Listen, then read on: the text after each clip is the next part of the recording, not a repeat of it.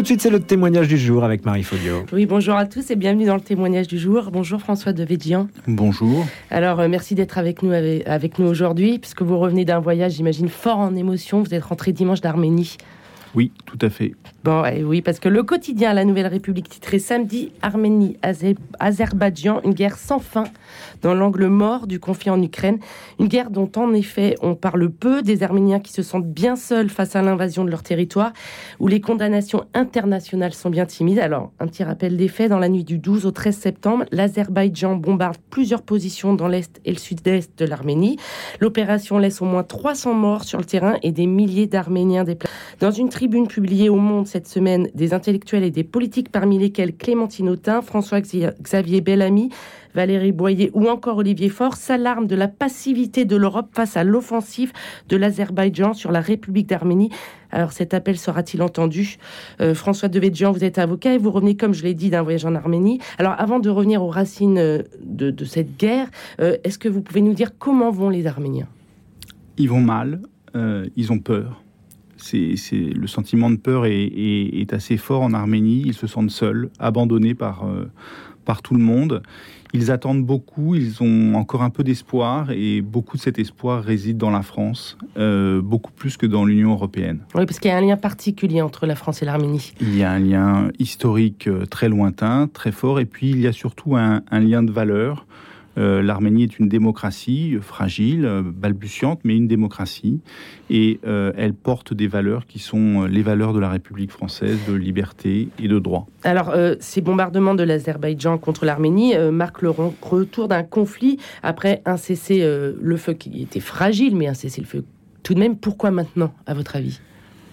Alors d'abord, le cessez-le-feu euh, était assez théorique parce que euh, depuis le 9 novembre 2020, la fin de la guerre des 44 jours, euh, l'armée azerbaïdjanaise a, multiplié les petites opérations, les petites avancées, 100 mètres par-ci, 1 km par-là, multiplié les, opérations d'intimidation contre les populations arméniennes, aussi bien en, en, Artsar, qui est le nom arménien du Haut-Karabakh, que le... Oui, parce que l'enjeu, c'est ça, c'est le statut de cette région. Alors pas seulement, en fait. Euh, c'est ce qu'on a pensé en 2020, que c'était uniquement le statut de cette région qui était en jeu. En réalité, euh, pas du tout. Euh, ce que veut le régime dictatorial d'Azerbaïdjan et son allié puissant de Turquie, c'est relier la Turquie et mmh. l'Azerbaïdjan, c'est ce, fantasme pan-turc, et donc faire disparaître l'Arménie qui, depuis des siècles, constitue euh, une épine dans leurs pieds euh, qui les dérange. Oui, et là, c'est 50 km de territoire qui ont été conquis euh, par ces bombardements en, début septembre, mi-septembre. Exactement, et 50 km sur le territoire indiscutablement reconnu de la République d'Arménie. On ne parle pas de zones sur lesquelles il pourrait je ne dis pas que c'est le cas, mais il pourrait, le cas échéant, y avoir débat. Là, on, mhm. on parle de zones sur lesquelles il n'y a aucun débat. Mhm. Donc c'est une invasion pour vous Ah, mais c'est objectivement une invasion. Et alors, l'Azerbaïdjan, est-ce qu'elle ne profite pas? Bon, bien sûr, elle profite de l'affaiblissement de la Russie, euh, qui était l'arbitre, entre guillemets, de ce cessez-le-feu, mais est-ce qu'elle ne profite pas aussi du fait qu'elle ait euh, signé avec euh, l'Europe cet accord pour une exportation du gaz? Est-ce qu'elle tient pas en étau l'Europe qui est assez silencieuse? Alors elle tient absolument en étau personne, parce que contrairement à ce qu'on euh, raconte, si je, me suis un peu renseigné sur cette question et je suis loin d'être un spécialiste des énergies, mais en réalité l'Azerbaïdjan, de par les investissements qu'ils ont déjà réalisés dans le gaz et la, la fin de leurs ressources pétrolières, sont obligés de trouver des débouchés pour leur gaz, pour poursuivre leurs investissements et euh, arriver à exploiter et vendre leur gaz. Donc ils ont besoin de débouchés et ils n'ont pas beaucoup de débouchés possibles euh, puisque leurs grands voisins russes ou iraniens euh, ont eux suffisamment de gaz et n'ont pas besoin d'eux. Le vrai, le seul vrai débouché qu'il leur reste, c'est l'Europe. Donc ils ont besoin de l'Europe. L'Europe, en revanche, n'a pas besoin de fournisseurs puisqu'elle en a pléthore. Euh, que ce soit évidemment l'Algérie, le, Qatar et la zone arabique, et même les États-Unis avec les, gaz liquéfiés. Donc on, se retrouve en fait dans une situation où celui qui est en demande, c'est l'Azerbaïdjan, et pour une espèce d'opération de communication, l'Europe va conclure cet accord qui, cerise sur le gâteau, ne permettra pas à l'Azerbaïdjan de livrer des, des, quantités de gaz significatives avant au mieux 2027. Ah oui. Donc, en plus d'être une ignominie, puisqu'on dit je vais signer avec un dictateur euh, A pour ne pas signer avec un dictateur B, Oui. c'est une stupidité. D'accord. Pour vous, c'est pas euh, recevable. Ah, c'est objectivement, je, enfin, si, si vous, quand, quand vous allez voir les spécialistes des questions énergétiques, le- l'enjeu n'est pas celui d'un point de vue purement énergétique, Mm. en oubliant toute géopolitique ou tout euh, humanisme. Mm. euh, ça n'a pas d'intérêt pour l'Europe de signer cet accord. Alors, il y a quand même un. Il y a des condamnations de l'Europe, mais ça reste quand même timide. Comment vous expliquez ça? Alors, je ne l'explique pas. Il y a des condamnations, il y a des discours, il y a très peu d'actes. Euh, je dirais que la France est quand même euh, un des pays qui euh, essaye de, faire des choses. Euh, dans le meilleur des cas, elle est maladroite. Elle est maladroite d'abord parce que quand le président de la République organise euh, des négociations entre euh, Monsieur Aliyev et me- le Premier ministre arménien Pachinian, euh, en réalité, elle organise des négociations entre la victime et son bourreau. Hum. Euh, on ne négocie pas avec les bourreaux, on les met en prison. Euh, Pour vous, elle devrait être ferme, quoi. Elle devrait condamner et euh, passer pour, à l'acte. pour moi, il doit y avoir des négociations entre l'Arménie et l'Azerbaïdjan, mais pas avec le régime de M. Aliyev, qui était un régime raciste, haineux, dictatorial et, vi- et violent. Mm. Donc ça, c'est la première erreur. La deuxième erreur, c'est que si on ne fait rien matériellement, et c'est pas une petite mission d'inspection des frontières euh, dont on nous parle actuellement qui changera Oui. grand-chose, si on n'envoie pas une force d'interposition internationale, l'Arménie va disparaître. Les Arméniens euh, sur le long de la frontière, dans le sud de l'Arménie, dans la région qui s'appelle le Siounik en particulier, ne veulent plus rester chez eux parce qu'ils ont peur. Ils ont renvoyé leurs femmes et leurs enfants plus loin, à quelques kilomètres de, là, et seuls restent les hommes dans les villages pour exploiter la terre et nourrir leur famille. Mais ils ne veulent plus que leur famille reste dans leur village parce qu'ils sont harcelés, parce qu'ils ont peur de l'armée azérie qui peut débarquer du jour au lendemain. Vous trouvez que euh, les Français ne sont pas assez alertés sur euh, la situation des Arméniens? Je pense que l'Arménie est loin. Je pense que le, le- lien, on, trouve les Arméniens sympathiques.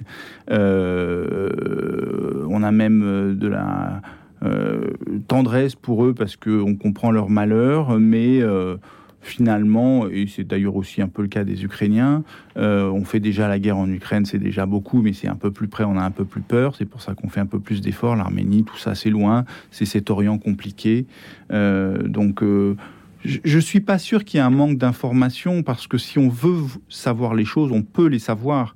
Je, je, je, je pense qu'il y a une espèce de lâcheté du monde égoïste dans lequel nous vivons et, et surtout une bêtise parce que euh, à trop laisser euh, les tyrans et les dictateurs euh, euh, agir selon euh, leurs vœux, c'est toujours les démocraties qui viennent payer à la fin les pots cassés et ça nous retombera dessus. Et, euh, mais il y avait quand même, je me souviens de ce débat qu'il y avait eu sur le génocide arménien de 1900 1916. Euh, déjà, ça avait été compliqué à l'époque de ce- cette reconnaissance pour de d'annoncer, pas d'annoncer, mais de dire que c'était un génocide. Alors c'est compliqué, euh, pas historiquement. Il n'y a plus Non, de débat. Pas compliqué, mais de le reconnaître en tout Bien cas. sûr. Mais pour que les choses soient claires, il n'y a absolument plus de débat euh, entre les historiens sérieux aujourd'hui sur euh, le, le génocide. Et je rappelle que le génocide se caractérise par cette volonté d'État d'extermination d'un peuple, euh, d'une race, d'une religion. Euh, donc là-dessus, il n'y a pas de débat. Pourquoi il y a eu euh, un, sujet? Il y a eu un sujet puisqu'évidemment, la Turquie est un, est un, pays important, euh, qui a une diplomatie très efficace d'ailleurs, et euh, beaucoup veulent jou- jouer la carte turque. qui est au, carrefour de l'Europe, de l'Afrique, de l'Orient. Et puis, pour la Turquie, la reconnaissance de génocide, c'est un vrai problème parce que la Turquie d'aujourd'hui s'est construite sur le génocide euh, des Arméniens, euh, des Grecs, des Assyro-Chaldéens, et que en réalité, M. Erdogan euh, et ses prédécesseurs sont les receleurs euh, depuis un siècle du crime de génocide. Euh, et donc, reconnaître le génocide, c'est aussi reconnaître que toute une partie de la Turquie euh, n'est pas si turque que ça. Elle est en partie arménienne, elle est aussi en partie kurde. Euh, et, et- et reconnaître le génocide arménien, c'est aussi quelque part empêcher le génocide plus ou moins masqué, plus ou moins latent que les Kurdes subissent aujourd'hui. Est-ce qu'on peut parler aussi d'une guerre de religion? Parce que l'Arménie est majoritairement chrétienne, l'Azerbaïdjan majoritairement chiite. Est-ce que pour vous, il y a aussi une guerre de religion? Alors pour moi, il n'y a absolument pas une guerre de religion. Euh, on a cet esprit, euh, cette idée en tête, pardon, parce que dans la première guerre euh, du Karabakh, dans les années 1990, qui était une guerre de miséreux à la fin, au moment où l'Empire soviétique s'est écroulé, les deux parties, les deux belligérants avaient le même uniforme. Pour se démarquer, les Arméniens s'étaient peints des croix dans le dos, et, et, on a gardé cette image qui était assez belle et assez forte d'ailleurs, puisque pendant 70 ans, les Arméniens n'avaient pas eu le droit de pratiquer leur religion qui pour eux est très importante, et ils le marquaient comme ça. On a gardé cette idée. Il s'agit absolument pas d'une guerre de religion en réalité, ni d'une guerre de civilisation, il s'agit d'une guerre de haine.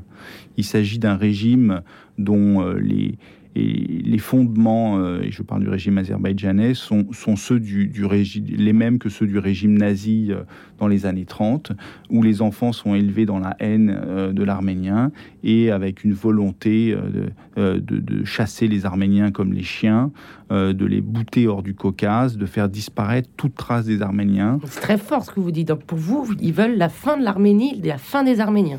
Écoutez, ils ne se contentent pas de tuer les Arméniens, ils les égorgent, ils les violent, ils les démembrent, ils filment et ils diffusent euh, en envoyant notamment euh, euh, avec les téléphones portables des soldats les images aux familles.